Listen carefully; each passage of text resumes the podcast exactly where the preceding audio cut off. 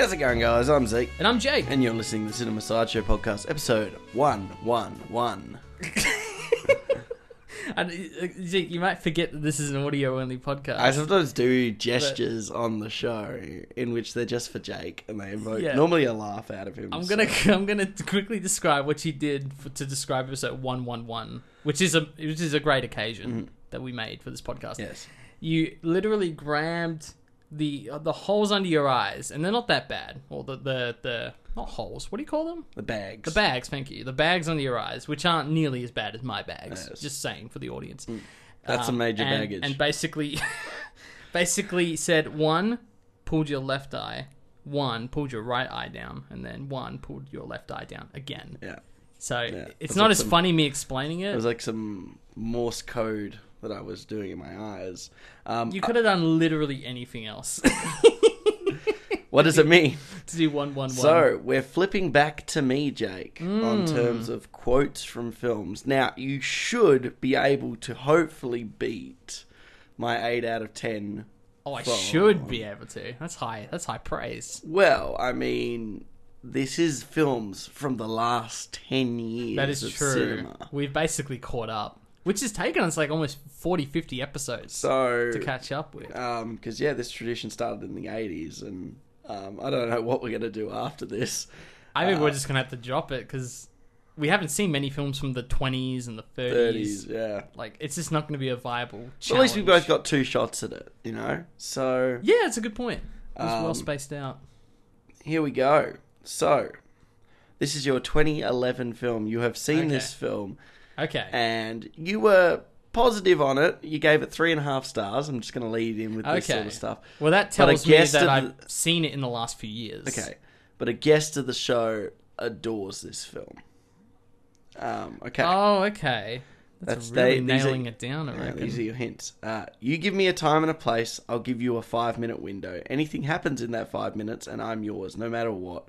Anything happens a minute uh, either side of that, and you're on your own. Do you understand? What in the world? Say that again. You give me a time and a place, I give you a five minute window. Anything happens in that five minute window, and I'm yours. No matter what, anything happens a minute either side of that, and you're on your own. Do you understand? Oh my goodness. Um, This is an action crime film. It's probably the best or crime drama. I'm not confident about this. Okay. Is it Drive? Is that your final answer? I'm gonna say Drive because I literally can't think of anything else. Jake, right you're off to the races here. It was indeed the Okay, 2011 film Drive. That seems like a kind of. Does Ryan Gosling say that? Is that his Yeah. line? He, Yeah. Okay, okay. Because he doesn't talk much in that film. Yeah. Who's the guest that loves that film? Because we haven't. We I'd didn't. say it's Jack Bett. Oh, okay. See, you saying that made me think it was a film we did on the podcast with a guest. No. I was So that giving you a kind bit of threw me meta off. narrative there. Okay, okay. Okay, I'm glad that I was terrified about that first one. But you did do it. There so you go. congratulations. You're off to the races Very 1 good. and 0. Very good. Uh, how you doing, Jake? I'm alright. I'm tired. Mm-hmm. but I'm good. You know, it's one of those things where you have plans throughout the week, and Yep. then like things keep coming up, and like certain responsibilities and favors for friends, and it's like I'm kind of glad because I, I feel like I did pretty well on both sides. You know what I mean? I feel like I, I did all right. I was there for people, but I was also, you know, taking care of business, as they say, taking care of business. Mm. So hopefully, in the next month or two, I can get into more detail in, in a career section of some sort. But I have been watching a little bit. I've been watching a couple of films. So uh that's exciting. Do you want me to start or Yeah, of course. Yeah, cool. So I well, first off, I actually rewatched The Crossing, which I talked about the local film from uh, Stephen Mihalovich, who we interviewed on our The Dry episode. And uh, yeah, I rewatched it for a second time. I was invited to another screening. I think it was like their official last screening from Halo Films. Mhm. So he said you should come down. You know, you were a part of it, so I helped with the social media stuff. So that was cool. And bummed to Stephen there. They played a short film before, which I didn't know they were going to do. I was like, what in the world is this? So it's an animated short, four minutes long, called Painting by Numbers. And essentially, it's really hard to describe. It's like, there's no narration, no nothing like that. It's essentially this like one shot of like a museum wall of classic paintings. You know, The Last Supper and you know the famous one with the clocks melting and the sort of the, the is it a desert some dry land of some sort Yeah. like these famous images that we understand and it sort of recontextualizes and vandalizes them. So there's sort of these uh, for example the last supper they sort of add all these like mcdonald meals onto the table and stuff and um, they alter and modernize a lot of it. So um, i can't remember the figure. It's sort of like a mona lisa-esque painting but they sort of dress her up in different outfits to modernize her and stuff. And it, it's all very kind of it's terrifying. It's a horrifying film because the music is very thunderous and it's all like in red blood and stuff the way they mark these paintings. And it mm. was it was just fascinating. I was like i and it was one of those things where you weren't expecting it. There's a little four minutes short at the beginning of the screening Yeah. that just comes in terrifies you and then just leaves.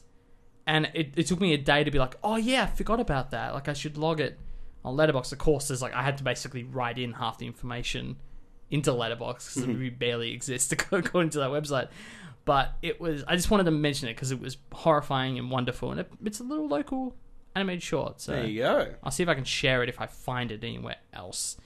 Um, other than that, I started getting into Apple TV. You can get a seven day free trial, so Mm. I'm looking into that. Will you be renewing your subscription after those seven Well, days? I wouldn't if it wasn't for the fact that um, I mentioned this a few weeks ago that my mum, I think she bought a new iPhone. Oh no, we bought her a new iPhone for Christmas, Yeah. the family. So she got a, fr- a year free subscription to it.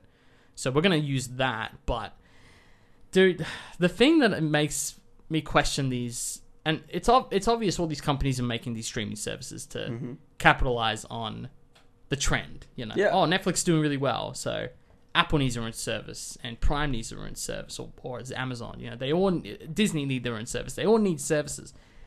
Why do most of these knockoff services they can't get the quality of life stuff right? Apple TV Plus has no search button, which is ludicrous. I cannot for the life of me find the uh, like the queue list. Like you can add films to your queue Mm. you know, like a watch list. I cannot find it for the life of me. So I just have a bunch of films in a queue with no way to access it. It constantly signs me out every time I refresh the page. So I can't even watch half the films. Because, like, you need to sign It in. It's not user friendly. It's horrible. And I'm hmm. like, why? This is a knockoff site of Netflix. Just do what they do. yeah.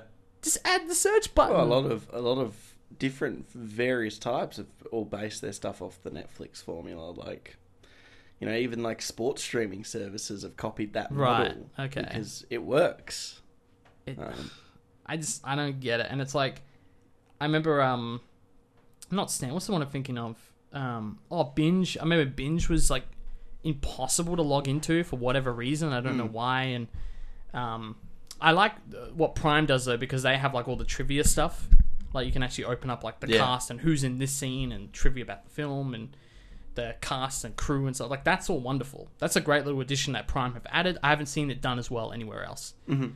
But anyway, so I'm like, I got this bloody Apple subscription. I thought Cherry was already out, the Tom Holland film, but it's not. It's another couple of weeks. So I was like, now I've got this thing for no reason. So I, I watched, and we talked about this last week. I watched the Billie Eilish doco, which Okay. keep in mind is almost two and a half hours long. Jesus. Now, we've talked about this a little bit. We both watched Miss Americana at the start of last year. Um, neither of us were huge on it. I still gave it like a positive three star like score.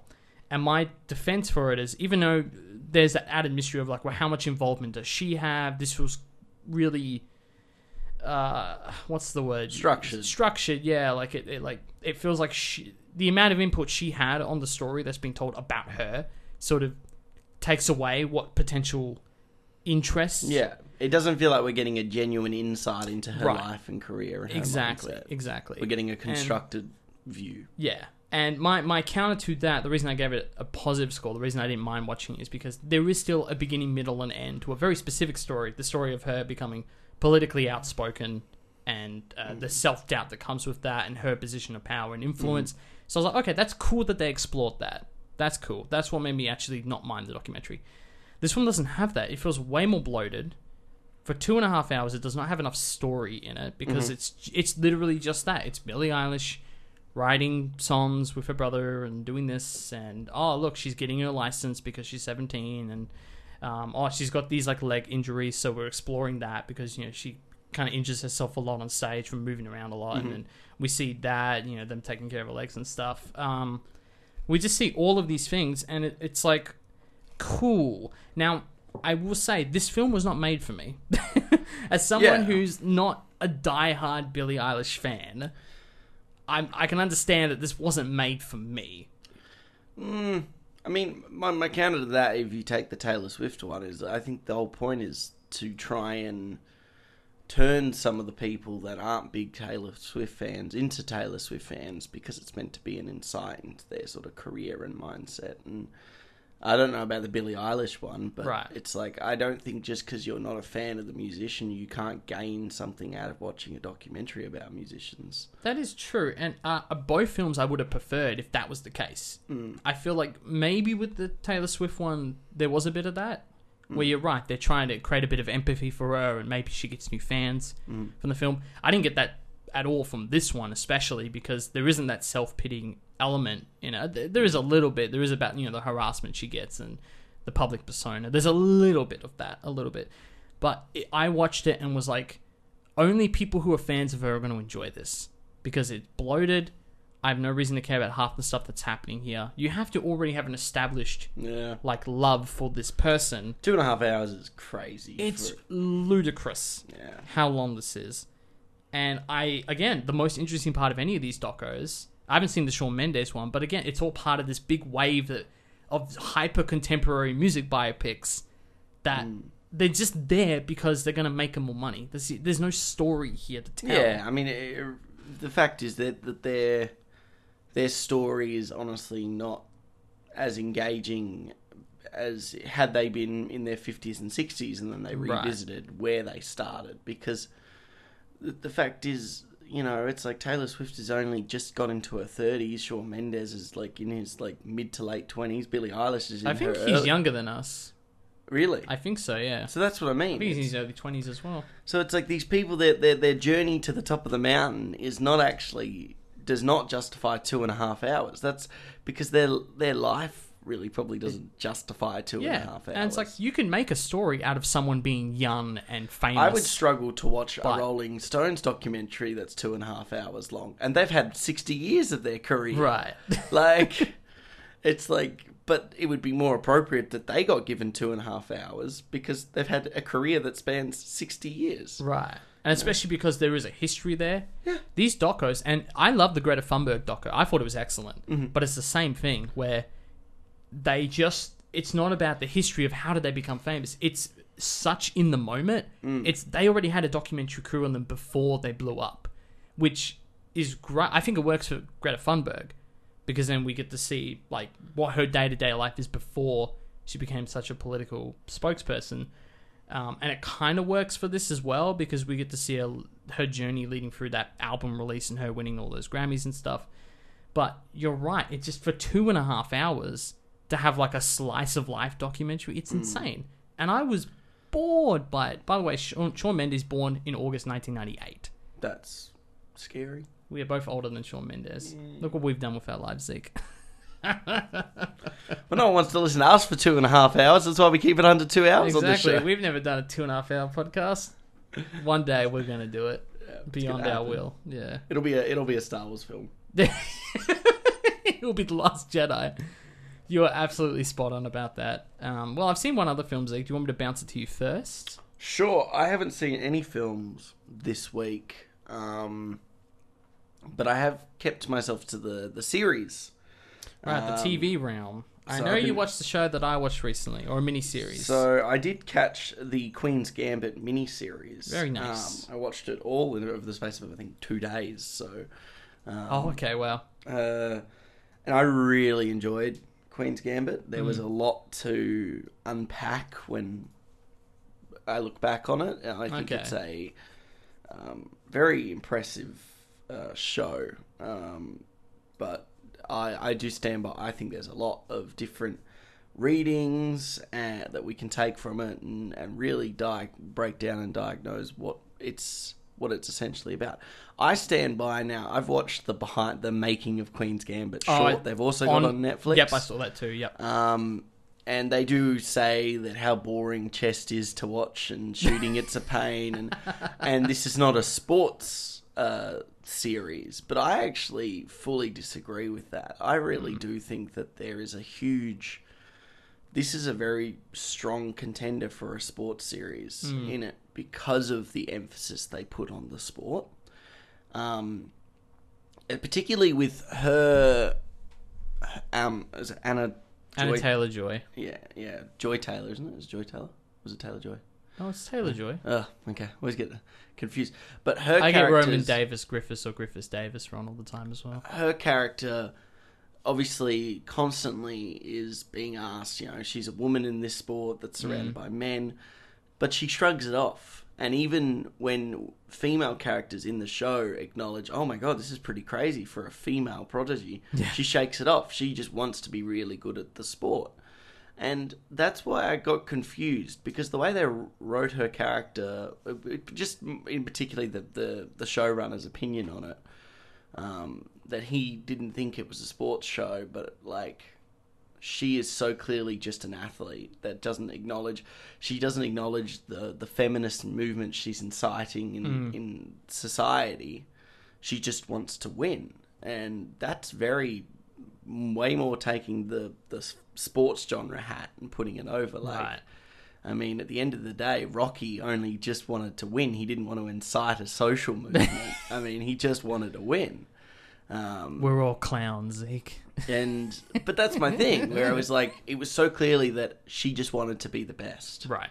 and it was her obsession with the sport, and, and particularly in those final moments when she's you know going up against uh, Borg, Borgov, I think his name is, The the Russians. the Russian. The Russian team. and you know she has that matrix s moment where she can see everything without the use of the the substances and it's so clearly like to me that's so clearly a sports Right. like just a final sports push like i i could see i, could- I love that the show you can take you absolutely can push like a feminist reading on it.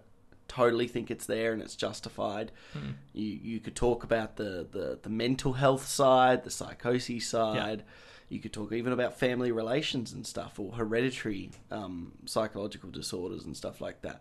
But I do think the core cornerstone of it is the fact that it is actually a sports film, and it's a really compelling sports film.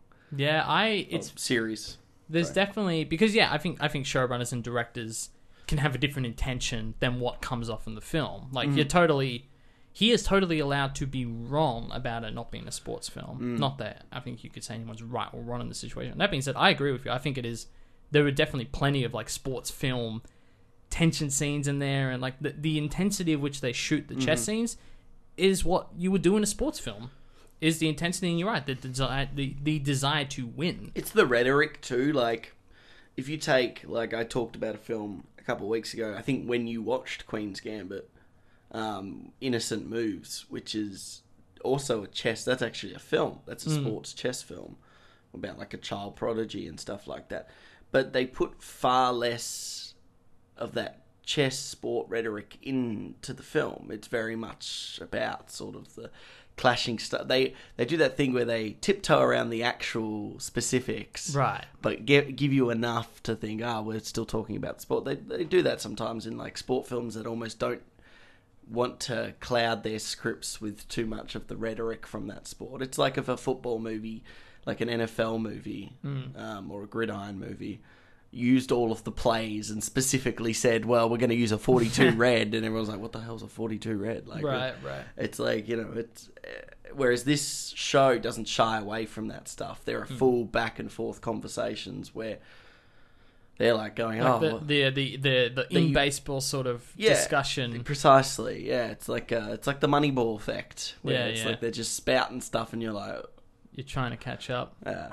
But Well- I really like, but I never, but they never felt like they went over the top to the point where you were just like, "Oh, I don't even want to listen to the scene. You were always Oh no, you're you're in- fascinated by it, yeah, and like that. I mean, that's proven by the fact that like those Google searches for how to play chess was spiked completely during uh, the release of this show. Mm. So I think you're right. I think this show definitely creates interest in chess. It doesn't like alienate people, yeah. which I really like. Well, I'm glad you really enjoyed it. Mhm. Um, it's, it's funny you mentioned Moneyball because I also watched Moneyball for the first time this week. Whoa. Yeah, no That word was that was the best unintentional segue right? Because I was going to segue being like, speaking of sports films that aren't really about the sport, yeah. but then you literally said Moneyball. yes, I, I'm no word of a lie. I watched Moneyball this week, and I was kind of lukewarm in it. Yeah, I thought it was fine enough. I thought Brad Pitt saved the film for me. I thought he is just so great on screen and to watch. yeah, I like Jonah Hill in it. He's great too, but like the the classic terminology of a person carrying a film. Mm-hmm. This is a perfect example of that. Without Brad Pitt in that role, it would be very hard for me to enjoy the film. It's a film that I went and saw in the cinema when it came out, Oh wow. and I don't think I've visited it since then. Yeah, I. It's now. Here's the thing. I went into it being like, "Oh, this is a Sorkin film. Sorkin wrote this. Great." It took me a while to realize this is very non Sorkin esque. First off, it's his least energetic film mm. by far. You look at Social Network, you look at Steve Jobs, you look at even A Few Good Men. You know, Trial of Chicago Seven. They're fairly energetic films. There is a flow that propels with those films, and this film feels comparatively slower and more mm. mellow, which is fine. But the reason that is, is I found out that he didn't really write the film. He provided rewrites for it. So he wasn't like the original writer of the film per se. And I think that shows. I think for a film like this, it's about, you know, computer statistics and, and baseball tactics and like, you know, trying to figure out what's going to happen. I Yeah. think that film needs that social network esque energy. Mm-hmm. And I, that's probably why they got him to do the rewrites in the first place because this came out a year after. Um, Yeah. Actually, this came out in 2011. You could have quoted this film.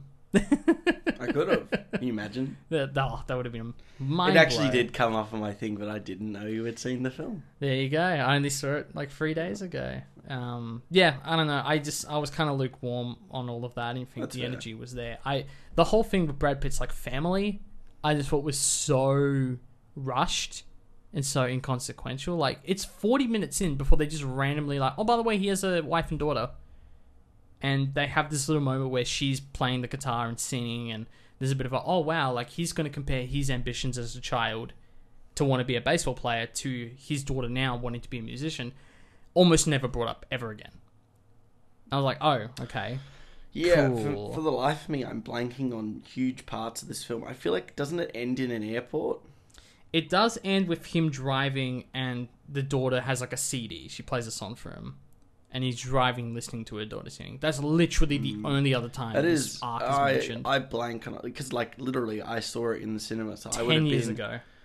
I would have been was 2011, so 14. Right. So it's like, yeah, it's just to me, it's I recall parts of it. I know what it's about, but yeah, it's probably warranting a revisit. But I've just never been that compelled to revisit it. I'll be interesting to see what you think if you rewatched it. But. Like, I think Brad Pitt saved it for I me. it I made it recall watchable. he is the strongest part of that film. Yes, definitely. So And Jonah Hill's fine too. yeah, The, the scene specifically when they're wheeling and dealing on the phone, like they're they're like, oh, okay, you're going to sell this player for this player, and then you're going to make this much money for this player. That particular scene, there's a few scenes where they do it, but the one where they do it together is like great. Mm. They're both great together in that scene. But, yeah. but I I don't know. I just I, I wasn't too There were other films from 2011 I'm more compelled to rewatch. exactly. The well, Descendants. that that's it on my end. Have you seen anything else this Uh, week? yes, I'm up, this. I'm up to the season finale of Westworld season three. Nice. I've watched the whole uh, season, and I just okay. So This is the funniest thing about this show. I was sitting there at about episode five or six, and obviously this season has Aaron Paul is, Yep. joins the cast, which is already a stacked cast when you, you look at it, and he's he's tremendous. Like, and he's Yeah. actually pretty much the main character of season three. Okay. Um, so uh, he's very much the kind of catalyst. Um, Is that the first time you used the word tremendous on this podcast before? potentially? Um, I just I love him. Like it's so fascinating to me that it took that long to really give him sort of a a platform with Breaking Bad. I mean, I know that was Hmm. now over ten years ago. So, What? Yeah, it started over ten years ago. Yeah. um, but he's he's just a very engaged, and he works really well with. He spends most of the season with Rachel Evan Wood, who plays Dolores, who's also great. Yeah. She's been great all three seasons. Um, and every kind of cast member at some point to this point has had some form of cameo return. Um, obviously, they've now left Westworld as the Jurassic Park island that it is Yeah. because that's what Westworld is, and they're kind of interacting in the real world. And they just when I think that I was like, I remember watching the first episode when it came out, like when it fresh launched, and I was like, oh, I'm just gonna wait for the DVD to come out and watch it all together. Um, I was a little worried because I was like, "Ah, I don't know how this this concept of free will and AI is going to work in this this society, like the the big picture, Right. Sort of. Um, but they've just done an amazing job with it. I'm not going to spoil it. It's a must watch. All three seasons are a must watch for different reasons, but the way that they somehow managed to a show like that, which I think has the best first season of any show of the Oh, wow. last Yeah. 10 or 15 years. Um, the fact that they've managed to keep that going for two or three more, two seasons more, I don't know if this is the last season, and I'm kind of hoping the way it's going, I'm kind of hoping it is, Hmm. um, because they they're at that point now where they're really hitting the sweet spot. Where if they left, people would look back and go, "Wow, that three seasons was just really solid Right. television." Yeah. Not not to overstay its welcome. Absolutely. I mean, it's only that's ten episodes, seasons of thirty. I mean, you got like performances from Jeffrey Wright and, and uh, Ed Harris, which is also amazing. You know, Yeah. Um, the third Hemsworth is in there. I can't remember his name. Luke Hemsworth. There's going to be like a seventh Hemsworth someday. There's going to Um, be like he's really solid, but it's just a yeah. It's honestly, it's a really remarkable show. Um, Are they going to remake remake Hemsworth so that they're all women Hemsworths? Is that did that joke land, everyone? is Are that like you the Ghost? laughing? Is that the Ghostbusters? Yeah. Are you, Throwback? are you in your car laughing, Um, everyone? But My um, joke. Uh, yeah, it's a really good show. I'll probably finish up the commentary next week when I've finished the season, but Mm. I just don't know why it's so engaging to me. I can s- this type of show I could easily find some people would be either bored or overwhelmed by, but I think the writing's so tight and Mm. compelling and it's such good sci- like modern day science fiction. I Yeah. think that's probably the best way of um and you know in the first season it's like Ed Harris and and Anthony Hopkins they carry the show and then that really bridges into like Rachel Evan Wood and, and Jeffrey Wright really get to carry it and then this this season Aaron Paul was a big part of it too. Bit of a baton passing sort of situation. yeah. Oh, and men- James Marsden too. Ah, yeah. I just want to mention that Aaron Paul is also in a show with uh, Octavia Spencer in an Apple TV Plus show called Truth Be Told. I noticed that yesterday, and, and you mentioned Aaron Paul, so I just wanted to throw that out. I have no idea if it's good or not, but um, that's a fun fact for everyone There you go. out there. That's all I've got though. Oh well, there you go. I think uh, I think we're good to move on now. Zeke, Yes. instead of a career update this week, hmm um, this episode is going to go live around the time, if not just before, the Golden Globes, the 78th Golden Globes occur. Yep. So I figured we'll do one quick super speed round of predictions. We talked about this a few weeks ago, but now I want to actually put in fun little predictions. Now I don't I don't think either of us see last year when we did the Oscars. I feel like I had a really unfair advantage against you because I've been following every single award show and Mhm. what you know the people you know the online in circle people were talking about because these are the Globes. Um, it's way earlier in the season, so I have way less knowledge on what could happen. hmm So I feel we're both going to have a much more equal chance of getting predictions correct and stuff. Yep. So that I think that's quite exciting. So, are you ready for me to spout the lists? Sure. Let's do it. All right, let's start with best foreign language film, which is going to come up in our uh, show for the next couple of weeks. Uh, we got another round. We got La Llorona. We got The Life Ahead. We got Minari, and we got The Two of Us. What do you think's going to win tomorrow or today? Whenever. Probably is? Minari, right? I think it's going to be Minari as well. Yeah. Um, I think there's a good chance that another round wins the Oscar because Minari's not eligible for the Oscar. But um, it is here, and I'm I'm with you. I think just the buzz around it alone is going to make it. Neither of us have seen it yet, by the way. Yeah. So I'm um, just putting that out there. All right, I think we're both going with Minari on that one. Very cool. Best animated feature film, we have The Croods: A New Age, Onward, Over the Moon, Soul, and Wolfwalkers. Be Soul. Yeah, so I think exact same deal. I think Soul's a shoe in. I haven't seen. I think Over the Moon is a Netflix film, and Wolfwalkers is on Apple TV, uh, and The Croods I guess is in cinemas now. I don't know Wo- where. I mean, it's good to see Nicolas Cage getting nominated in a film. Isn't he the dad voice? In, in, in the Croods? Yeah. Oh, I guess so. I, I don't know. the- the dad. That's great. All right, so we're both going with Minari and Soul, respectively, there. Uh, I'm going to skip Best Original Song because I think neither of us have much to say Mhm. in these categories. We've also only seen The Trial of Chicago 7 is the only film we've seen in the slot, so that's fine. Okay. Um, best Original Score, you have Soul, Mank, News of the World, Midnight Sky, and Tenet. Probably Tenet. I'm, yeah, I'm not sure because I w- kind of would like to see Tenet win here. Mhm. I think it's the only, probably the only thing that's going to win in any of these awards is towards its soundtrack. But I also think people like Soul a lot, and they're probably going to vote it solely, you know, because it is a very musical film. Yeah. I think it's between those two, frankly. So, all right, I'm going to go for Soul since you're going for Tenet. How's Okay. that? Yeah, let's go with that. Right, but I would love to see Tenet win. I kind of Yeah. wish it does win, to be honest. I hope it does. Um, and if the Midnight Sky wins, I'm going to jump off a cliff. So just putting that out there. All right, best screenplay we have uh, Emerald Fennell for Promising Young Woman, Jack Fincher for Mank, Aaron Sorkin for The Trial of Chicago Seven, Florian Zeller for The Father, which neither of us have seen, and Chloe Zhao for Nomadland for screenplay. Um, promising young woman. I'm with you. I hope that wins. I think it's between her and Aaron Sorkin. I reckon, Yep. but um, I, I, think don't think that's one of best Sorkin's best scripts though. Right, I'm with you. I think it's not his best script. He's very and I don't established. think Fennell should win in the directing category. So Yeah, for yeah. We're we're pretty much on the same page with a lot of these. I Mm. reckon. Um, I agree with you. I hope that um, Promising Young Woman wins this category. Um, I would be very upset if Mank won. To be honest, not a lot of people like that script. Or it's I true. didn't hate the script though. Right. Yeah. Didn't, didn't bother me that much actually. I actually thought the script was probably one of the better aspects of that Okay. film. It's Mm. it's interesting because like so there is the whole angle of it was written by you know Finch's father, and I think a Mm. lot of people have respect for the script because of that. And but I I don't know because see I think people are going to gravitate more towards the the recreation elements of making it like an authentic 40s film with the black and white photography and Yeah, I definitely would say it's probably yeah the technical aspects are probably the stuff that deserve recognition the most, like the cinematography Yeah. and stuff.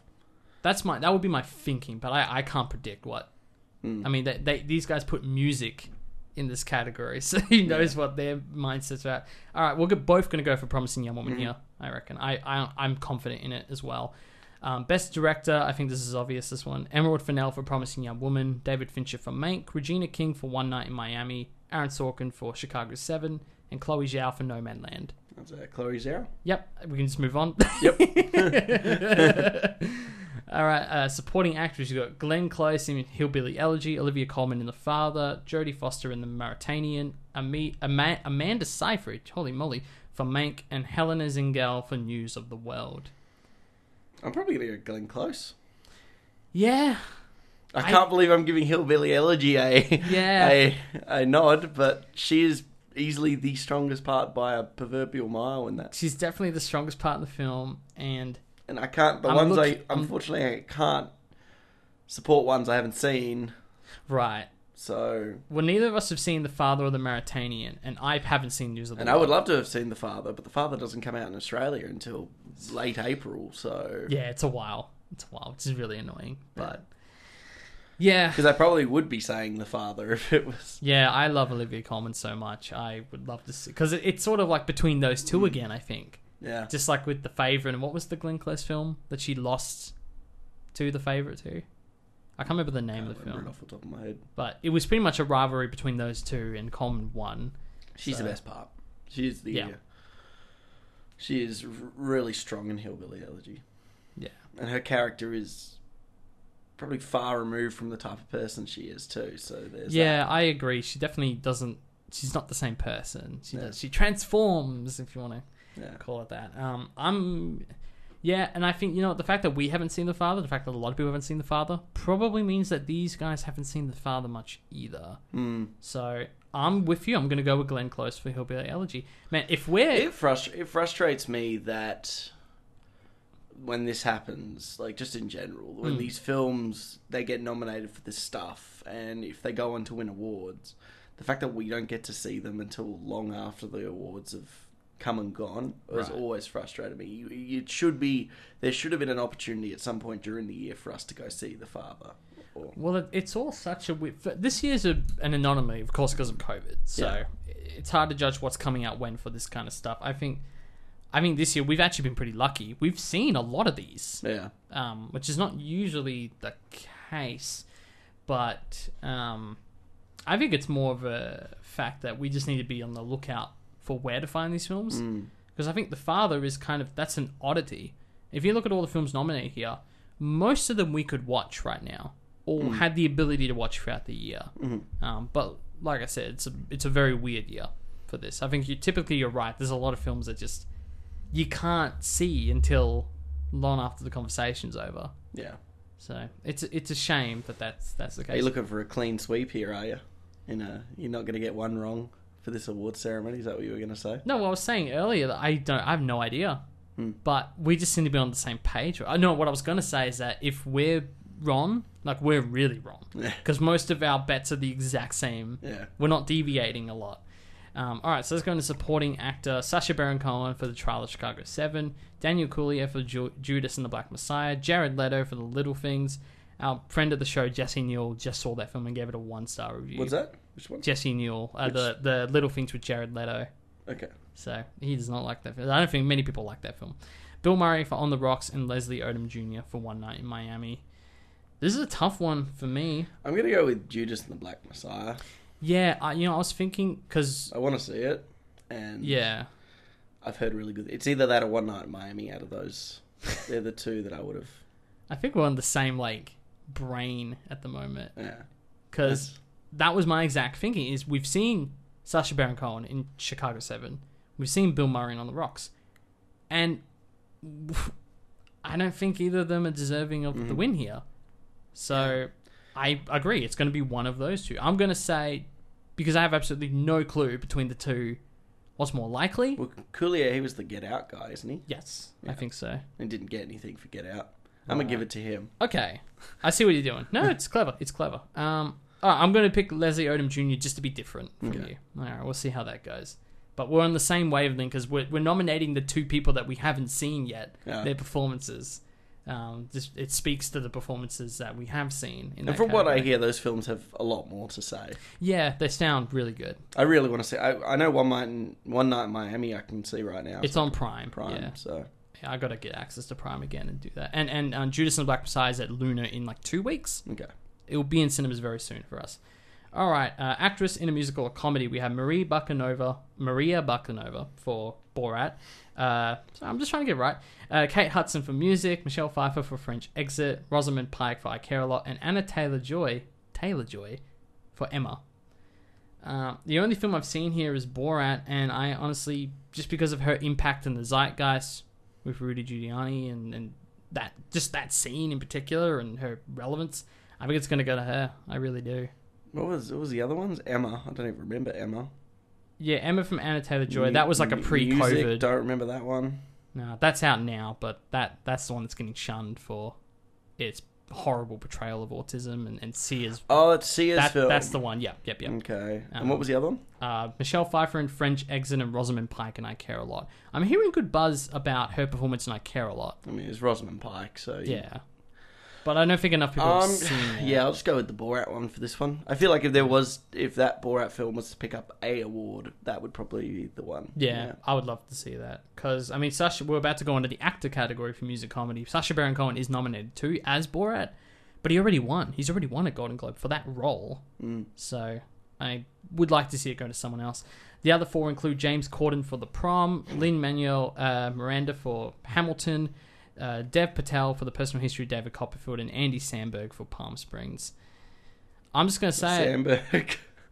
look, he's fine in Palm Springs. It's a fine film. I most people like him more than I do, but, but I've heard that Copperfield film sucks. I heard that. I'm not a fan of the Copperfield film.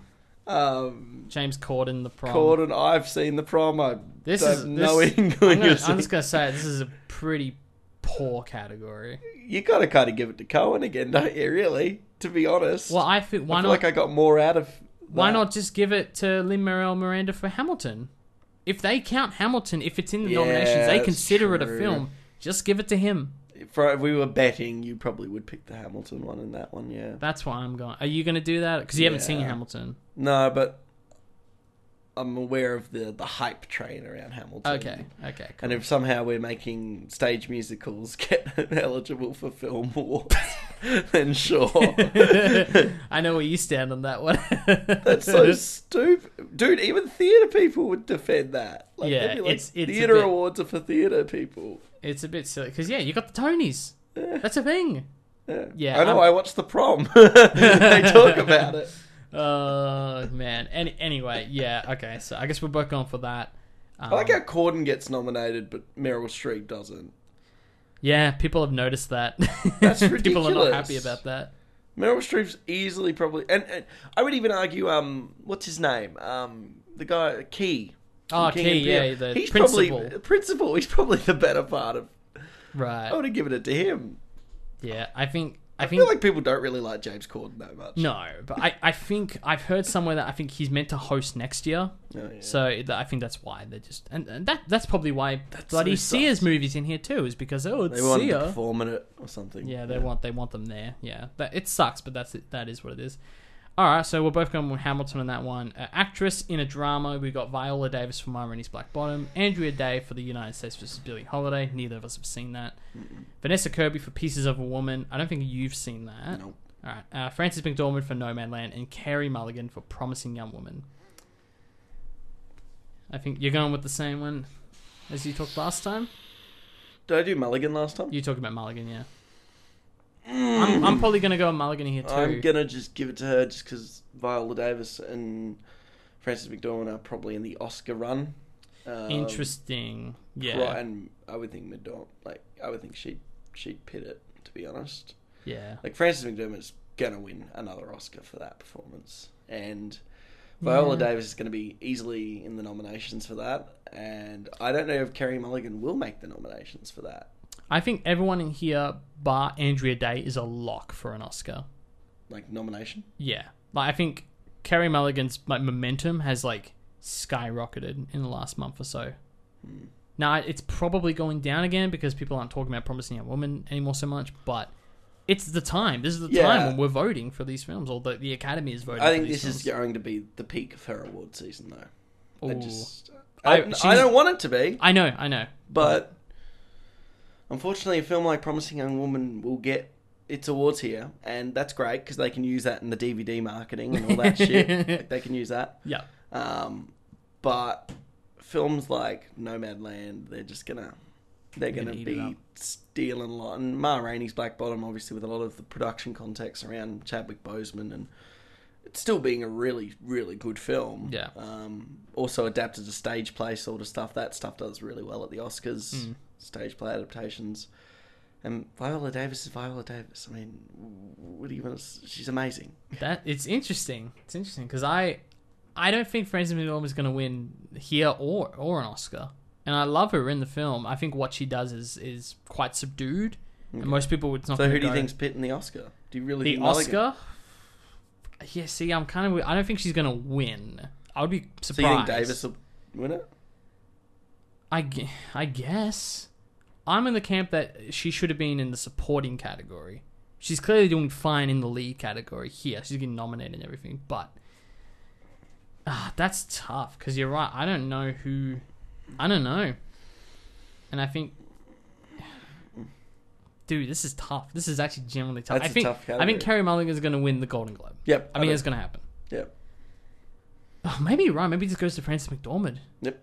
Maybe people are just like, yeah, screw it. She's great. Give her the. Her maybe the Boseman train will be enough for for Davis. Viola Davis. It's between those two. I'm sorry. They're both Okay. seasoned professionals, both and great films, Yeah. um, and great performances. Both get moments of, but I kind of like McDormand's more because she is. It's she doesn't have a big monologue. Like Yeah, yeah, it's Yeah, like I she said, says. it's- It's, it's what she says with nothing. yeah. Yeah, right. I, what she does is so great and so subtle in that film. Yeah. Um, especially like working with mostly non-actors and Yep. imbrooding her character into this world. Like she's Yeah. great. Which is a polar opposite to her Three Billboards performance, where she gets big Polar monologue, opposite, gets yeah. big big moments in that film. And she's a, she's just a tough bitch in that film. Yeah, but then she won for Fargo. I think her role in Fargo is way more like like Fern in this film. Yeah, More, yeah. it's definitely more comparable. A little bit more. comparable, but she's so happy-go-lucky in yeah, in Fargo. In Fargo. I was at McDonald's at two in the morning the other night, and they were playing Fargo on TV. so and I had to explain to everyone what they were like. What film is this? It was the scene with Steve Buscemi, like getting half his face shot off, and I and I was like, guys, just watch this movie for five seconds, and they were like, what is happening? This is amazing. Anyway, anyway, um, all right. So for for the Globes specifically, we're both going to go with Carey Mulligan for this one. For actor, you had Riz Ahmed for Sound of Metal, Chadwick Boseman for Ma Rainey's Black Bottom, Anthony Hopkins for The Father, Gary Oldman for Mank, and Tahar Rahim for Ma- Mauritanian. Um, you know what? You you mentioned this before, and I think you might actually be spot on. Or did you say someone? One of us said it. I don't know what's who says what anymore. That Riz Ahmed has a great chance of getting this award, and then Chadwick Boseman getting the Oscar. Yeah, I did. Yeah, Yeah, I think that's going to happen. I think that's exactly what's going to happen. Yeah, I really want to watch Sound of Metal. That's on Amazon Prime. yes, along with uh, One Night in Miami. man, I got to get a Prime subscription. Just get the free trial. yeah, just power through all these. I got two free trials with the same account. I don't know how that happened because I used it and then like a year or two later I tried again and it just worked. I got a free thing, Hmm. so I just give it a shot and there's some great stuff on there. Um, cool. That's what we're doing. Sound of Metal, music or uh, musical, best musical or comedy. Yeah, Borat, Hamilton, music, Palm Springs, and the Prom. Just give it to Hamilton. Hamilton. Same deal. Yeah, Same deal as the. Uh, that's, that's a horrible category. it's not great. Look, I think Palm Springs is a fine film. Borat's a fun film. Music and the prom, like, God, you could have put anything in there other than music. Jesus Christ! with but- with Palm Springs, do you think Milioti is better than Samberg? Like, do I don't know if she's better, but uh, she definitely deserved to be in the actress category over like Kate Hudson, for God's sake. You know what I mean? Um, so I think she was definitely underlooked as an actress in this film. Uh, yeah, I'm gonna go with Hamilton. Screw it, because everything else is either not great or fine. Yeah, But Hamilton was an event. You're right. That was a big deal. yeah, What are you thinking? Hamilton. Yeah. I can. I not even seen it yet, but just off social societal hype and who it's going up against, it's not got much of a Yeah. chance of losing. I don't think. Palm Springs would be an interesting win. I wouldn't be upset by that at all. People must really like Palm Springs. People love it. Yeah. I'm not. I'm not as high as as most other people are, but people love that film. It's fun. Mm. It's a fun little quirky thing. Um, all right, and finally, best motion picture drum. We have The Father, Mank, Nomadland, Promising Young Woman, and The Trial of Chicago Seven. I think we're gonna equal up on this again. That was Mank. Uh, Father, Mank, Nomadland, Promising Young Woman, Trial of Chicago Seven. No competition. You Uh, reckon? No Land. Or, yeah, yeah. Yeah, for that one. I think it's spot on. She's gonna get director and, and picture here. Mhm. Yeah, Cool. I think there you go. That those are our predictions. Very very similar. I think we strayed differently three times. We picked different uh, supporting actors just because to be different. Yeah. Literally, not neither of us have seen those performances that we picked. Different scores. um, different scores again, just to be different. Mhm. I would like to see you right in this scenario. And is that it? Yep. We both went for Glenn Close. We both went for Maria Buckner. Two. We picked two different things. Yeah, and just cause. That's just cause. kind of speaks to the uh, to the season we got going on. Absolutely. Well, speaking of That was aggressive. films that were nominated at the Globes, although albeit at the start of that conversation, it's time to move in our film of the week. But Jake, what are we watching? This week on the show, we're watching another round.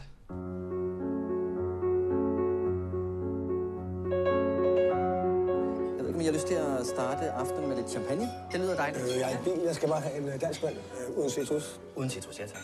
Ja. ja. Hæft, det er godt, det her. Øh, ja, det er sgu synd, du er så fornuftig.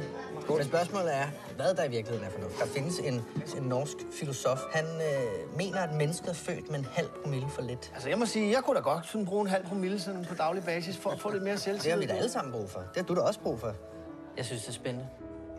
Det gør jeg også. Så det er det, vi gør. Four high school teachers consume alcohol on a daily basis to see how it affects their social and professional lives. This is directed by Thomas Vinterberg, Oh, you, now you're doing the accent with me uh, too. who we did his director's corner last week with The Hunt. yes. Uh, so part two.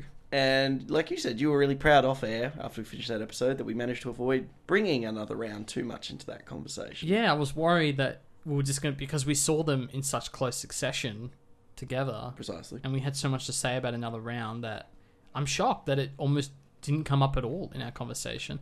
The one thing I want to mention Yes. because I'm, I'm I'm considering this a sequel to last week's conversation. You should really should be listening to both these episodes back. Mm-hmm. Much to back. like the uh, Coppola double. yeah, the the Virgin Suicides on the Rocks double pack, Yeah. double feature pack. You mean. Globe nominated? Uh, Yeah, for Bill rocks. Murray. For Bill Murray. the one thing I wanted to mention as as a direct sequel, quote unquote, to last week's show, is we talked a bit about the Dogma '95 movement. This is the movement that Vinterberg co-found with um, von Trier, and we talked a bit about our thoughts on why the director wasn't credited in the film. Now, at the time, we both were like, "Yeah, I think this is what it is." You said that it was to do with that that the film and its directorial style should be self-evident and that you should almost recognize the director without needing to be told who it is. yes. I thought about this over the last week and I'm like, you know what? I think it might actually be the exact opposite reason. I think a directorial style shouldn't be recognized in the film because it's all about the themes and the performances. Like that's the idea of the Dogma 95 movement. Mm-hmm. And the more I think about it, the more I realize that means the director doesn't even want to be named. Like they just want the story to speak for itself so much that the director doesn't get credit. I I'm started to think that's what it's actually for. Oh, But I think it's fine that we have both completely different. it's a very uh, yin yang approach to it. Exactly, exactly. Um, well, I just wanted to point that out really quickly before we get into another round, which is, uh, I think, equally as restrained as last week's film, as The Hunt, in terms of cinematography and, and style and everything. Yeah. But um, it's got a much fresher, more fun take, I think, to the story. Yeah, um, I think so. We went and saw this at Luna. Um, we both now have, uh, yeah, SX, the Yeah. one in Fremantle. Um, we both have Luna privilege cards now, so we're both cashing in. We're both very privileged. Um, and yeah, no, um, it was pretty great. We got the whole cinema to ourselves because we went on Yeah. a midday, sh- uh, midday Thursday, 10.30 a.m. so no one in it, and you know we've talked about it over the course of the show how much we love having those empty cinema experiences because Right. it really allows you to. If something's confusing you, you can ask if the other person knows. What's can make a- happening? you can make a little commentary on it. You can Yeah. you can actually give your immediate thoughts on something. It's a little more difficult with a Danish film where you have to constantly read the subtitles to speak a lot. Cause, Yeah, I know. A couple of times I was like, I need to stop talking because I'm missing this. Yeah. um, so not that's what I learnt because that's the first time I've watched a foreign film in an empty cinema. ah, fair enough. Um, and but yeah, I walked away enjoying this film next to just as much as The Hunt. Um, Mm. I love this film. I think this film had a really strong quartet performance between all four of the. So you got Mads Mikkelsen, who plays Martin, the history teacher. Mm-hmm. You got Lars Rant- Ranthe, who plays Peter, the music teacher. You got Thomas Bo Larsen as Tommy, the sports teacher. And you got Magnus Millang, Millang, uh, who plays Nikolai, the psychology teacher. Teacher, and which I think three out of four of these were in the hunt. yes. They had major roles in the hunt. So particularly um, Bo Man. Larsen and, Oh, yeah. Mikkelsen, yeah. Well, Bo Larsen, yeah, he plays the uh, the the father of the daughter who's who's made the accusation, and um, Magnus uh, Millang plays the sort of the head guy in that little you know organization that's trying to get Mad Mikkelsen off or prove his innocence. He's like the head guy in that little thing. Um, so he's got a speaking role, and he's like, oh, he's the guy who visits the son for the first time when the son finally arrives, and then the guy comes in and sees him eating breakfast. Yeah. Um, so he's the psychologist in this film. Uh, yeah. So th- there's a lot of cast joint. There's a lot of the same people in this film. So from a directorial standpoint, it's obvious that Thomas Vinterberg has uh, has has friends. yeah. Um. So I really, yeah, I really enjoyed this film. Obviously, like Hmm. this film starts off with sort of going through the monotony of of Mikkelsen's sort of life as a history teacher. He finds himself quite uninth. I mean, actually, the film literally starts at a lake, much like the hunt starts Oh, yeah, at. too, we yeah. we argued if it was the same lake and this was shot in the same town, maybe, and Never know. um, but uh, yeah, then it goes into sort of the daily monotony of all four of these gentlemen's sort of lives. They Hmm. they seem all a little unenthused, like, but particularly Mikkelsen's character seems like he's hit a real rut, dead end of his life. He feels disconnected from his family, from his wife, from his work. Well, pes- specifically for for them, their relationship with the students Yeah, is that as teachers, they're just such bland, boring teachers that can't get engagement out of their students. Yeah. And it gets to the point where um, um, he has a real kind of Walter White first act sort of going on here. that he's clearly, uh, particularly Mikkelsen's character, as they talk about over the dinner, was, you know, doing a PhD. Like he was destined for greatness and was Right, held back by the fact that he was a high, you know, boring, unenthused high, high school teacher. Yeah. I mean, there is a lot of parallels you could draw there. Um, obviously, that one of them goes on to cook meth for a living. Yeah, they don't do that. they, film. they do divulge at a certain point, Slightly more innocent in Um, this film. what they do. but um, it's it gets to the point where teachers are starting to, uh, sorry, parents of the students are starting to intervene in, in like Mikkelsen's class, calling him out on his unenthused teaching and that their students need their future, like and they need certain grades to obtain, and and Right. Well, what it's interesting. I'm going to talk about that scene in particular a lot in this episode, but uh, obviously it is there to establish that there is a disconnect between the students and the teachers and the parents because the argument there is that they're trying to convince him to give them the pass so it looks good for the school system. Yeah. Despite the fact that whether they actually earn those passes, whether they're actually doing their exams and doing well into them, but it's there solely to just to show you're right the the disengagement and that Mm-hmm. and I love his response man Mikkelsen as uh, Martin where he basically said like he calls him out like oh well, if you guys got off your phones then maybe you would actually be better at this class yeah, and um, you're right. So it's sort of showing that disconnect and how he he is sort of in the wrong there because he has to change his methods. He has to become more infused and engaged with the students, and of course, as the uh, the title would suggest, that is done via alcohol. yep, So I I do like this film a lot, and we we've had you know fun arguments off the off the show about sort of how much we like. I don't. I like The Hunt much more than this film. yep, Um, not not to speak ill of this film. I just think The Hunt is like close to a masterpiece. Really, that film. Um, while this film, it sort of does go the way you expect. We talked about this. You know, the free act structure. Of, It's very clean and, and clear cut. Like where the low point is, and and that. I did talk to um, one of my teacher friends who actually did love the ending specifically, saying didn't how- love it. No, he did love the ending Okay. because I pointed out, I'm like, well, it does kind of go the way and you expect, and he said, yeah, well, you know, the way it ends, he didn't expect it to end. Like he thought it was very clever how they revived from the low point and how they sort of picked themselves up and that whole Yeah. structure. He found that very clever, which is like, okay, cool, cool. Yeah, the, the, the epilogue is definitely Mm. um, sort of brings it back to a more positive ending, but sort of a positive ending that has seeds of tragedy and, if not A little bit accountability there, it's you know it's something to note. Um, and I like a little bit of the social commentary on um, sort of the Danish drinking culture. They have Yep. a very similar problem that Australia has with its drinking culture, where um, sort of just the overindulgence of alcohol um, to the point where you can see it when obviously like Mikkelsen starting to incorporate it into his classroom teaching methods and and um, the music teacher is is literally convincing one of the students that has kind of anxiety problems that the best way to get through it is having a few swigs of vodka and stuff Yeah. to cope with stress, which is, you know, may help in that moment, but obviously that there's the undertones of well, that's the seeds of tragedy waiting to happen, and that if someone uses alcohol as their vice for their stress and their anxiety, this could lead to major problems in the future, and obviously, mm. you know, the the the cultivating results of their their experiment leads to you know the tragedy of you know one of them passing away Yeah. because of, of their overindulgence with alcohol, which makes the ending, although you know, It's ha- a great like a moment in time. absolutely, but it also you know it shows that sort of like, did they really learn their lesson? Sort of. Mm, that's interesting.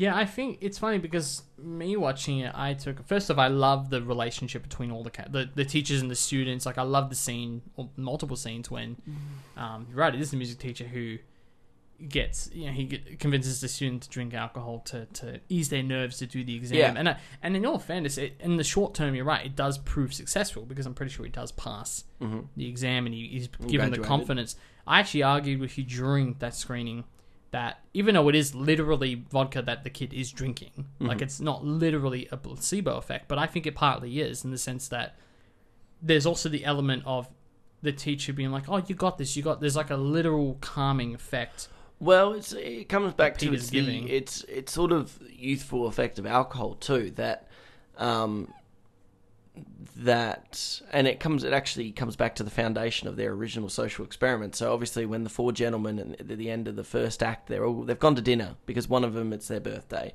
Yep. and it leads to Mads Mikkelsen's character very much having a breakdown, a very much midlife crisis breakdown. Like you know, he didn't think his life would get here. It's in a rut. His marriage is kind of on a decline. He's disconnected from his kids. He doesn't love his work. He thinks he could have done so much more with his life, and obviously that leads into the the foundational discussion that um, the psychology teacher has found a study in which uh, suggests that people were born with a blood alcohol content of 0.05 less than they should be, Right.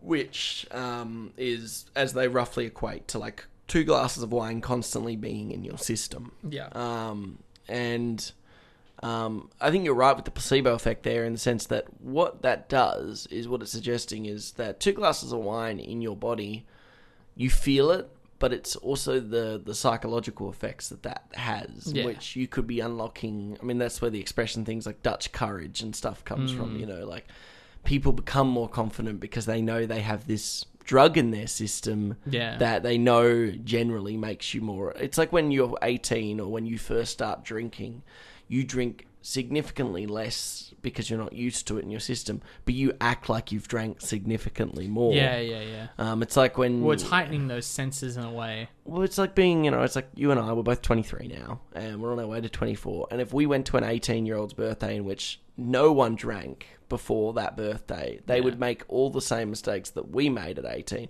They'd bring way too much alcohol. They would drink way too, like, they would drink four or five beers and they would think that they're acting like they're on 10 or 15 beers. Right, right, you right. know, it's like, eh, it's just because the, it's that kind, it's actually you're right. There is definitely some form of placebo in their head that thinks, "Oh, I'm way more intoxicated, so I have less accountability for my actions." And so, definitely, only having a few swigs of, of vodka. The whole point is to you're confident, you're relaxed, you're able to do this. Yeah, and having that teacher, like, you have one half Mm. of those examiners saying, you can do this, you can do this, you can do this, it's fine, it's fine, I trust you. And that, I think that's more important than Th- the alcohol. is the that is the problem though because obviously this this the in parallel to these sort of scenarios happening we're seeing these fully grown men think that the alcohol is the reason that their lifestyle is improving or it's becoming more uh, exhilarating and, and stuff because oh well we're intoxicated all the time we have the confidence to do these things we're going into classes and we're not socially anxious of what the kids are learning, or we find the material 10 times more engaging because we're more engaged in the classroom where we are because of how we're feeling right now. Right. And that leads to them spiraling because they start to push the limits further and further and further. And um, I do think that the plot of this film is not as twisty turny as something like The Hunt. Um, Right. I don't think there are many times that this film subverts your expectations going like too much, but I also don't think it needs to. Um, No, it's it's definitely the content I- I alone think- is compelling enough. Yeah, I think part of me, and I don't, I don't want to use the word disappointed, but I walked in, there weren't any surprises. There's no surprises in this Mm. Yeah. film, not really, and you know, Nomadland doesn't have any surprises. Yeah, That plays out exactly how I thought it was. going to. It's still a brilliant, brilliant Mm-hmm. film. It lived up to those expectations, but I, I don't know. I think part of me was expecting it to be a surprise, or just really hopeful that it was going to take a U-turn somewhere, and really take us somewhere unexpected. And we joked about that during the screening. Mm-hmm. like oh like this is the part when this is gonna happen, and then we joked, being like none of that's gonna happen. Something like so wild or left out of field's gonna happen, and Mm. you're right. It's not a big deal that it plays out exactly the way you expect it to. Yeah, I mean, if you don't care about that, you're gonna love this film. Yeah. There's enough in there. Like I, I really think the content alone supports um supports the runtime. Like Mm. it's it's I think it's actually if you look at the hunt and you look at this film, the hunt technically has a driving like it's scenario that leads to the domino effect of stuff. Re- realistically, like we talked about in our discussion last week, the, the film could have been over in 20 minutes had someone at some point in time just confronted and like it had been ironed out. But it was the fact that it didn't is what Right. kept it twisting and turning and make you know adding to it. Whereas this film, Yeah. Well, there would be no film if that happened. Abs- that's 20 minutes saying. in, yeah. No, exactly. But it's like when Clara says that what she says, or. Mads, or when does that inappropriate thing where she kisses Mads Mikkelsen, Yeah. had Mads Mikkelsen's character had just gone straight to the to the the the fa- you know the preschool teacher and just gone ah this chick's uh, this this girl's doing this girl's doing inappropriate behavior. I just wanted to make it clear that there's like you know obviously the film wouldn't be, but and it's the fact that he you know it wasn't the the activity like it wasn't being proactive enough Yeah, yeah, yeah. earlier led to cascading effects of mob mentality and stuff. Whereas this film Mm. very clearly sets out the social experiment, and we're just watching this social experiment unfold. I just had a visual image of the hunt, but like the alternate universe version of the film Yeah. where he just walks in, like, "Yo, that chick just kissed me, eh?" I don't know. and says I it in English. Yeah, I just to me, it's like this. This film never was going to have really big twists because it doesn't need to. The story doesn't yeah call for it really. Yeah, the the the twists come from the slow self destruction of all four of the characters. Well, in particular, some of the characters more than others. Um, Well, they mostly from their, have their their own overindulgence. Well, except really the the music teacher. He's the only one that kind of gets. So I walked That's away from this, but then it also leads to they actually address this in the film. There's the intelligence that at the end of the day, uh, just because you're all at 0.05 blood alcohol level, you all act differently at that because all of us have different reactions to concentrations of alcohol and Yeah. there are multiple scenes in which some characters are astronomically more like got more blood alcohol in their system but they're more reserved and more calm um, than other teachers and that's what they try and gauge at least earlier on before it spirals out of control i mean yeah. one of the characters loses control of their bladder and, and pees the that's bed. thinking of, yeah. Um, One of the characters. Well, that's the same character who is trying to get up to the. Is it point I think it was point one one point two. one point two? Yeah, yeah, yeah. One point two. Um, they were trying to match Mads Mikkelsen's blood level or Yeah. alcohol blood level, and just couldn't do it. Yeah. They were just in their room, like basically about to pass out because they just could not get to that alcohol blood level. So yeah, you're right. There's different reactions from everyone. Yeah, and I definitely think that the the film accounts for this sort of stuff. Like it has that intellect there, and Mm. it also shows um, sort of the the cascading effects of alcoholism. They all got into this together, and they all gradually got more and more alcohol in their system. And yet, when the time came to call an end to the experiment, three of them were able to let it go. Two of them were able to go cold turkey completely. Right. One of them had a little bit of indulgence, and then one of them couldn't let it go, like at all. Yeah. R.I.P. And I find that really, yeah, and obviously it leads to the, you know their their fatality, but it's um, and I I think that that in a nutshell is the microcosm of alcoholism and how some people can just get off that sort of addiction much quicker than other people can. Yeah, Um, it's definitely like those outliers in the experiment, and I do like the way they go about the experiment. And it's obviously that you know, they're, I mean, they're, they're all teachers, so they're writing it down, and they have their Yeah. own. I mean, that's something they talk about early in the film as well. Is that a lot of them they're losing their research hours, if I recall. Mhm. That's that's a thing, and I, you know, this is probably a good segue as well to because I, I think the film does a great job, you're right, of tackling all those the alcohol aspects and how each person reacts differently to different uh, alcohol blood levels and stuff. The thing that I found interesting, first off, both films focus around a teacher or teachers, Mhm. which I thought was interesting. It must be Thomas Vinterberg, who's a teacher in the Mm. past. I don't know, maybe he is a teacher, who knows? But I think future future me films. Well, exactly, and it's like I think there is a reason why he keeps tackling teachers, and I think he does have something to say about the education system. That again, this is the one thing that sort of again I don't like using the word disappointment, but I feel like they definitely didn't use this aspect enough. Is that scene we mentioned where you know they're trying to convince Mads Mikkelsen's character, hey, can you just fudge these numbers and get them through the system?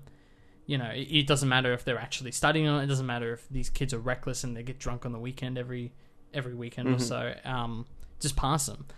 And I understand that's not what the film's about. I get it, but I was disappointed they sort of dropped that because I, as someone who understands how that all works wonderfully in Australia, wonderfully, I understand it very well in Australia, and was so intrigued by the fact that this film from Denmark has a very similar situation that's apparently happening.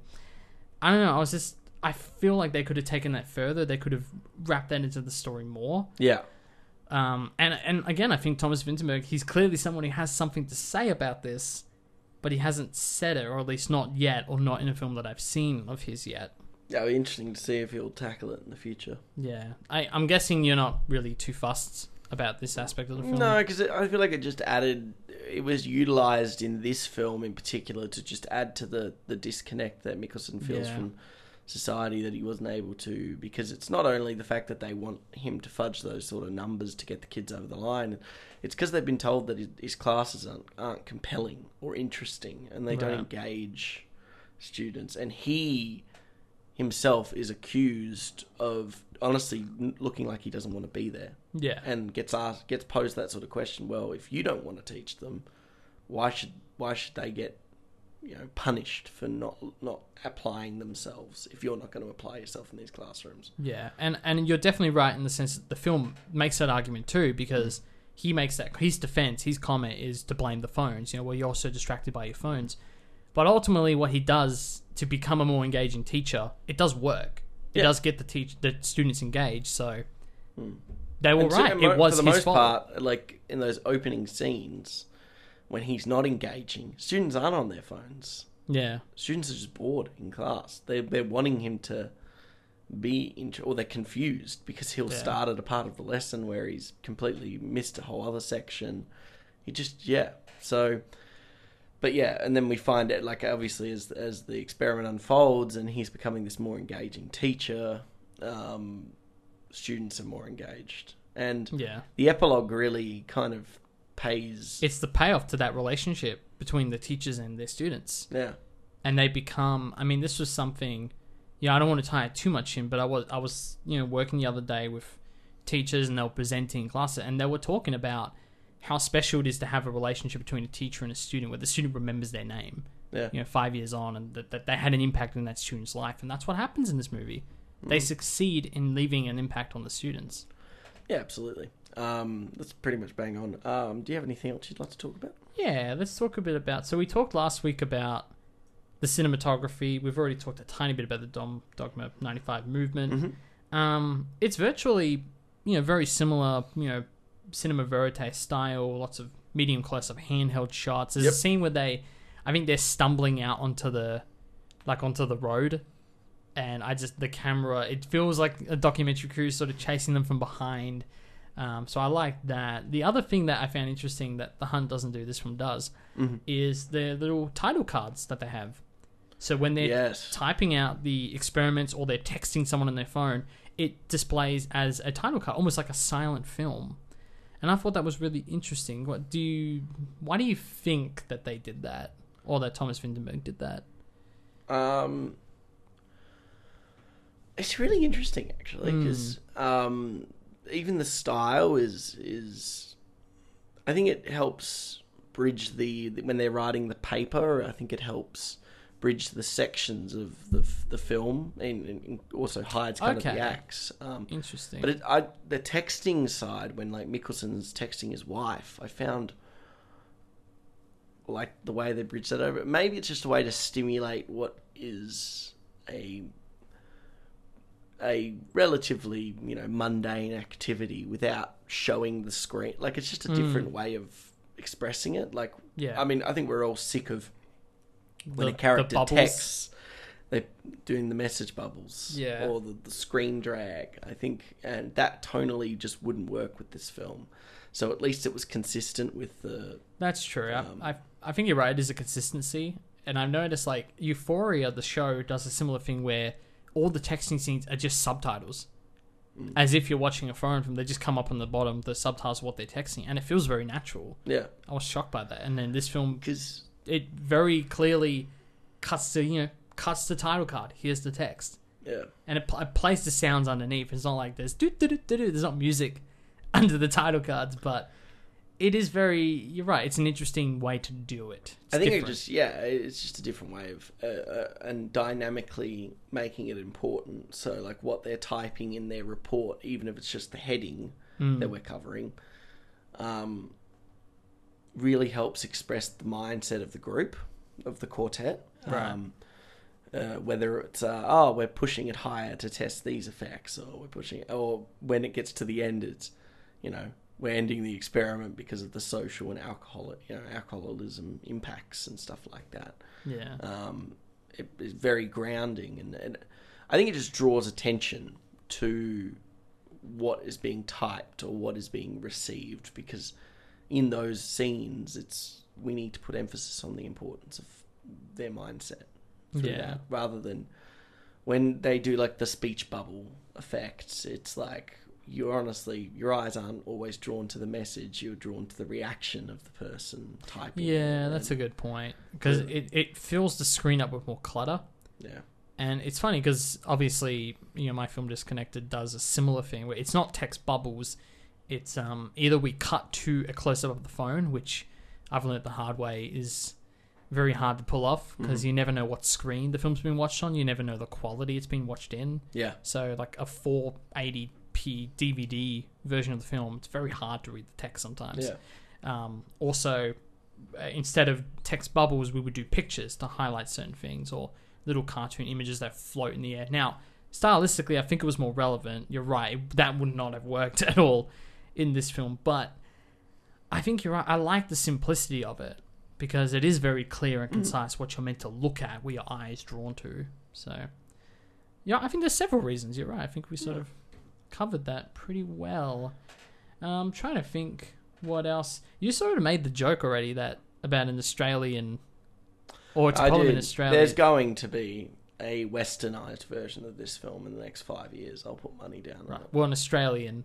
I'd love it to be an Australian one. It's probably going to be an American one, Yeah, but that's the top comment. because it's going that. to it's going to win. Like you said, it's going to win the Globe probably, I think it's going to win the Oscar. and I think it'll. I think the Minari's Oscar. going to win the Globe. Oh, okay. You It- really think? Uh, Well, Minari's not eligible for the Oscar, so I think another round's a shoe in. I reckon. really? Why is it not eligible for the Oscar? Is it I, just- I think because it was shot in America, so I think that kind of complicates. If it's called international film, it can't be an American film. even Okay, if but the it's going to language win one of those two, and it'll be nominated in both. So Yes, yes. Um, I really do think an Americanized version of this script is going to, or, or hopefully, I do think this should actually have more to say in Australian. In Australian, if we're Yeah. going to get an English version of this film, English first language film, I don't see the point of making it a British film. I don't. Mm. It, it kind of makes sense in Britain. It does because What about an Irish film? Like a, a UK film, but it's too like to me that's too close to the original source. Like you Right. know, yeah, yeah, yeah. um, there's no point in if you're gonna do it. It's either going to be an American or, in my opinion, would make way more sense in Australia because Australia has a very similar sociological and societal drinking problem Mm. um, that we don't like to address, but it's there. um, that yeah, um, I think would be quite effective in a Australian um, setting.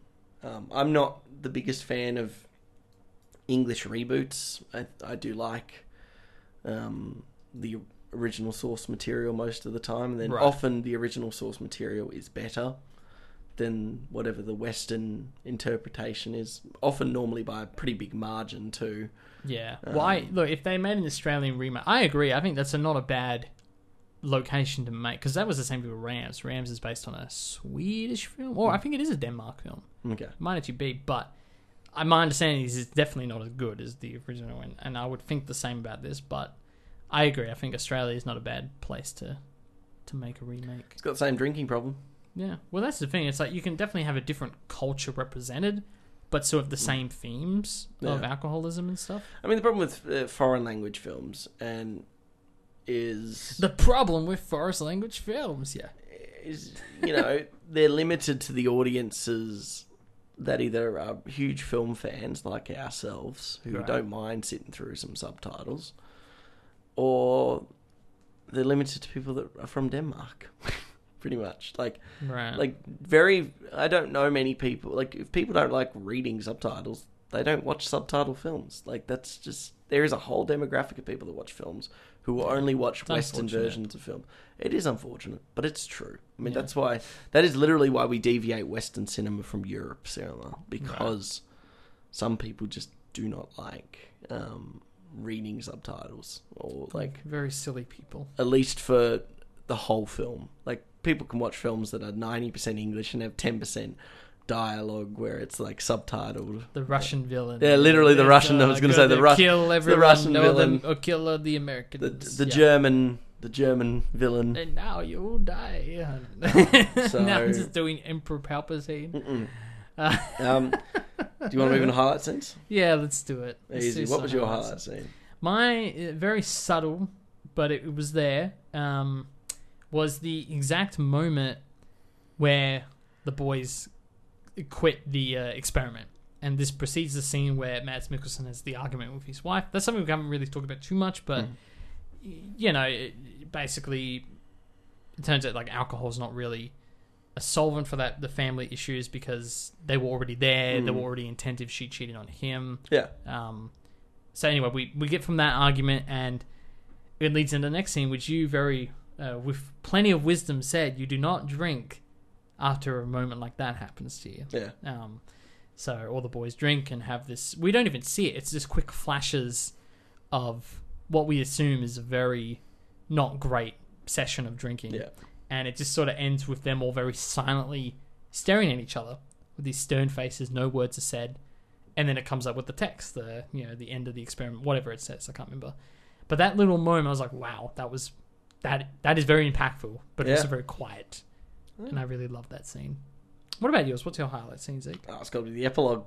Yeah, fair enough. Um, it's the With your favourite it's song. "What a Life," um, which I have listened to a lot in the last week. It's a great song. It's a great song, but it's the it's kind of the cultivation of that scene. Obviously, um, falling from the separation of Mikkelsen with his wife, they do meet up again. He says he misses like he's wanting to earn her back, right? Mm. And this is one of um, Bo Larsen's last scenes. Um, prior to this, is go get her back. Like before, you know, we find out he goes on his boat and is kind of never seen again. Um, or at least it's implied. we can pretend he has a happy ending. Yeah, he does. He literally does sail off into the, the, the sunset or whatever. It's it's the Simpsons scene where I was thinking about this the other day where Marge is like driving a Canyonero and she's getting road rage Mm. and there's like a funeral car very slowly going down the street so she like cuts them off and Reverend Lovejoy is like Oi, show some respect for this coffin full of bricks that represents a man lost out at sea. That it kills me every time. It's so funny. Um, but yeah, so um, and then it leads to obviously a text where she finally concedes that she misses him too, and maybe that their Mm. relationship might be saved. And at the same time, when they're having this sort of uh, post mortem dinner for their friend that they've lost. Um, all of the graduating students of that class And or that that party year bus. come in on their party lorries, basically, wearing sea caps. And yeah, obviously, what are they doing? They're indulging, they're drinking, they're having fun, and they embrace their teachers and this weird sort of like, s- you know, like celebratory, like, oh, everything's fine. Like, and of course, they hand them drinks. And what do they do? They start drinking and Yeah. again. And um, we get to see Mikkelsen, who in the first the first dinner where they were all meeting up was talking that he used to do jazz dance as a as a teenager and Right. That's brought up a lot actually throughout the film is him kind of reluctantly not doing it. jazz ballet. Sorry, jazz ballet. um, and of course he finally does it in this amazing. Sometimes a one take where they move through this this scene and Parkour, it's just parkour. it's just parkour. Um, and of course, like you know, like there's all the celebrations and the drinking going on in the background. It leads with him taking this massive swig of this huge bottle of uh, I think champagne and. Yeah, it looks like champagne. Um, it, it definitely feels like this weird euphoric ending to this kind of um, cautionary tale.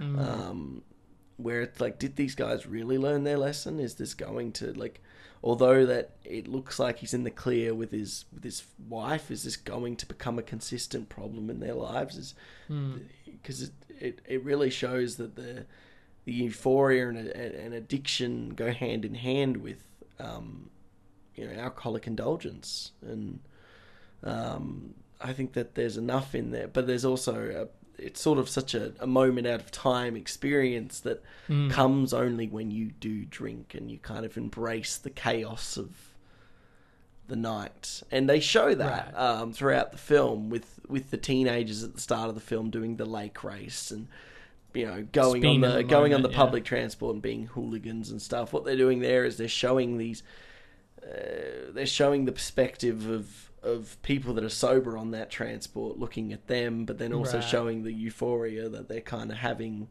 from being incredibly intoxicated and just generally being kind of hooligans and yeah. stuff and that's that's a perfect amalgamation of a night out of drinking really is there are people seeing you and thinking you're a mess and a monster and then being in the But if you're in the circle, yeah Yeah. Well, it's funny because that sort of perfectly ties into this story I quickly wanted to tell about the production of this film. Um, I wanted to open with this, I just completely forgot.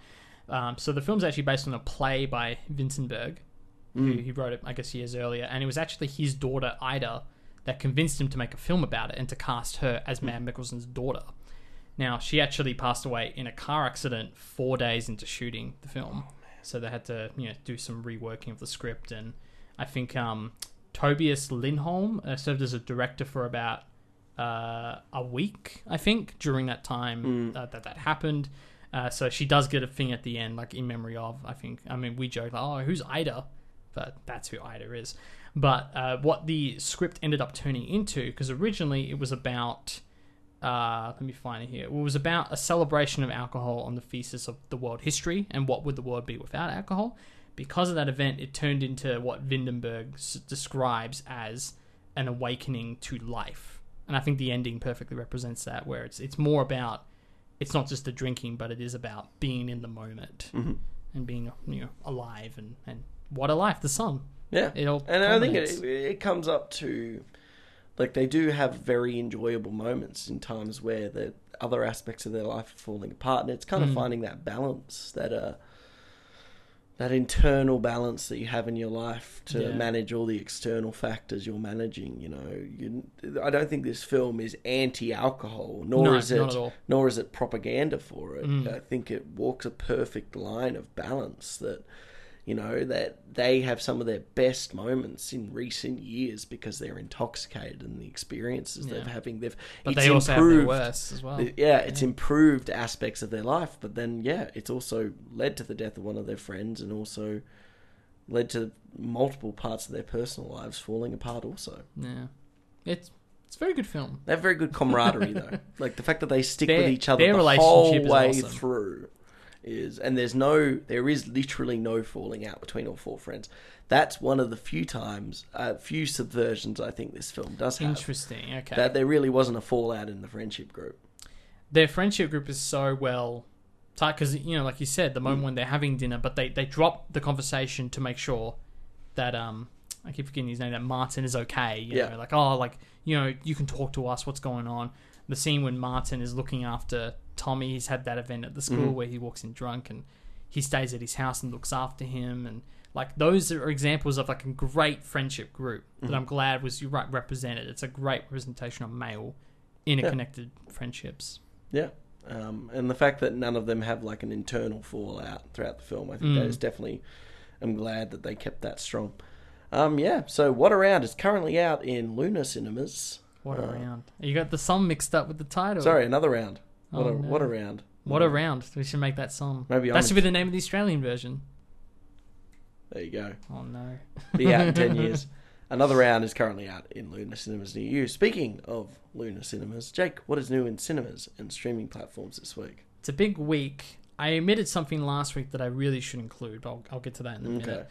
Uh, so coming to Netflix this week, we have Moxie, which sees a, si- a shy teacher. Uh, Jesus Christ, let me start again. Moxie sees a shy teenager inspired by her mum's rebellious past publish an anonymous zine, zing, Z- Z-I-N-E, uh, calling out sexism at her school. I'm going to call it a vine, an anonymous vine calling out sexism at her school. Uh, that was a mess. On Stan this week, little gems from the past year, including Deerskin and one of our favorite films, Zeke Shirley, There you go. that's coming to Stan. That was our 78th episode of the podcast. Check it out. Coming to Disney Plus this week is Raya and the Last Dragon, uh, which is released through Premier Access. So much like Mulan, if you pay the 35 bucks up front, you can watch this film this week. I would suggest you don't do that. Just wait until it comes for free. But if you are keen, it does see a warrior in a reimagined Earth determined to find the last dragon. Uh, it also plays at Hoyts this week, so that might actually be way cheaper to just watch it on the big Would be screen way cheaper to go to it would be way cheaper, yeah. um, so also coming to Disney Plus. This happened in the last week, and I didn't understand what Star was. So Star is meant to be the content hub. So you know when you go on Disney Plus, it comes up Marvel, uh, Pixar. It comes up with those little categories. Mm-hmm. Yeah. This is a new category they added, which is meant to be for more like adult content. Okay. It looks way more like just all of their Fox properties that they just own now and threw on there. Okay. So, a list of examples or a list of some of the films and shows that are now on Disney because of this. Some of these I'm very excited for. Yeah. So now you can watch Deadpool, Jojo Rabbit, the Kingsman films, Titanic, Life of Pi, Three Billboards, Shape of Water, There's Something About Mary, 500 Days of Summer, French Connection, Die Hard, Butch Cassidy and the Sundance Kid, a bunch of Wes Anderson films, all of the Aliens films, Prison Break, X Files, uh, the show 24, How I Met Your Mother, Futurama, which I'm so keen on, Bob's Burgers, and plenty more. How So I Met Your Mother, isn't that on Netflix right now? I guess it. Some of these are on Netflix. I mean, like 500 Days of Summer and stuff. But Jojo Rabbit was a big one. I was like, wow, okay, cool. And Futurama. You know how bloody keen I am that Futurama's on Disney Plus now. Um, so there is a bunch of new stuff on Star that you can watch on Disney Plus. That is very exciting for those who already own the service. I just wanted to mention that. Uh, finally, coming to cinemas, Nomadland returns uh, on Thursday the fourth. Also, the film I mentioned a few weeks back that I thought was coming to Stan, it actually comes to cinemas this week. I'm not lying. Is Chaos Walking, the one with Tom Holland and Daisy Ridley in a dystopian world where living creatures can hear each other's thoughts in a stream of images, words, and sounds called noise. And Mads Mikkelsen is in this film too, actually. Fun fact. There you go. There you go. Well, we're not catching any of those next week on the show, but Jake, Shockingly. what are we watching? Next week on the show, Zeke, we're watching Minari.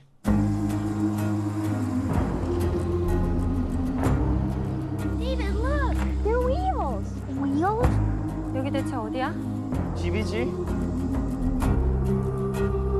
우리 새로 시작한다고 그랬잖아. 이게 그거야. 아빠는 빅 가든 하나 만들 거야. What a wonderful day to be in the house of the Lord. If you're here with us for the first time, please stand. What a beautiful family. Glad you're here. How's your daddy like that new farm? He growing things good, doing things right? Yes. 미국 애들은 할머니랑 같이 방 쓰는 거 싫어한다던데. But I don't like Grandma. 걔는 안 그래요. 한국애니까. Grandma smells like Korea. 야, 뭐라고? 그랜마 스멜?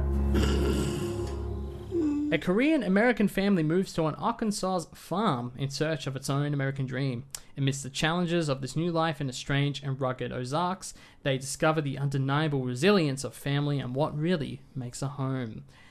Zeke, this will be the third film, foreign film in a row that we've done on the show. Big streak. Biggest streak ever. Um, yeah, we're really looking forward to this film. Um, got a lot of buzz. Um, we'll probably be talking a lot about it this award season. We've already talked about it a little bit. Yeah, there's a good chance that it'll be the Oscar, oh sorry, the Golden Globe winner There you go. by the time we talk about it next week. So it'll be interesting to discuss potentially that winner next week on the show. But until then, thank you for joining us for the Cinema Sideshow podcast. I was Zeke. I was Jake. We'll catch you next week with Minari.